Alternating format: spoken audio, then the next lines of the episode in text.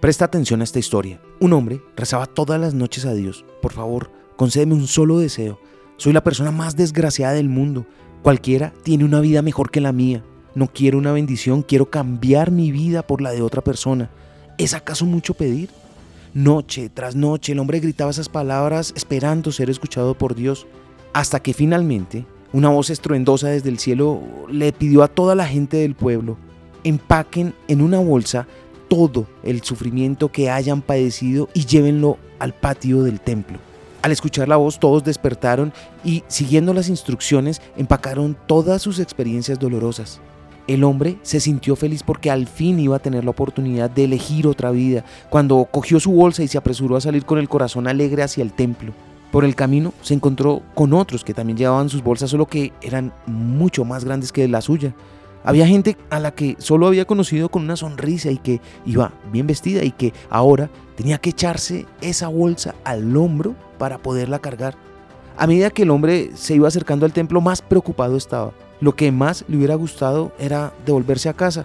Vacilante entró en el templo. Después de todo, él había sido quien se había pasado la vida rogando por ese momento.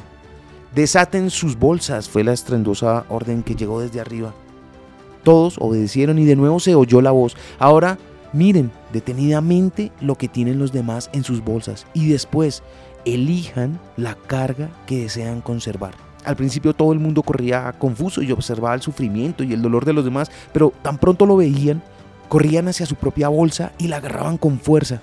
Lo mismo le sucedió al hombre, que rápido agarró su bolsa por miedo a que otra persona se la pudiera arrebatar. Desconocía qué gran sufrimiento le depararía la vida de otro, pero se había acostumbrado a su propia desgracia. Su lamento fue acallado de una vez para siempre.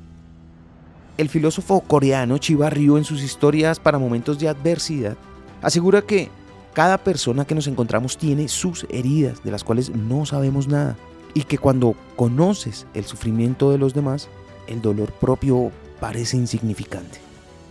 Ahora piensa, ¿estás seguro que tu bolsa es más pesada que la de los demás? Lo aprendí en la vida.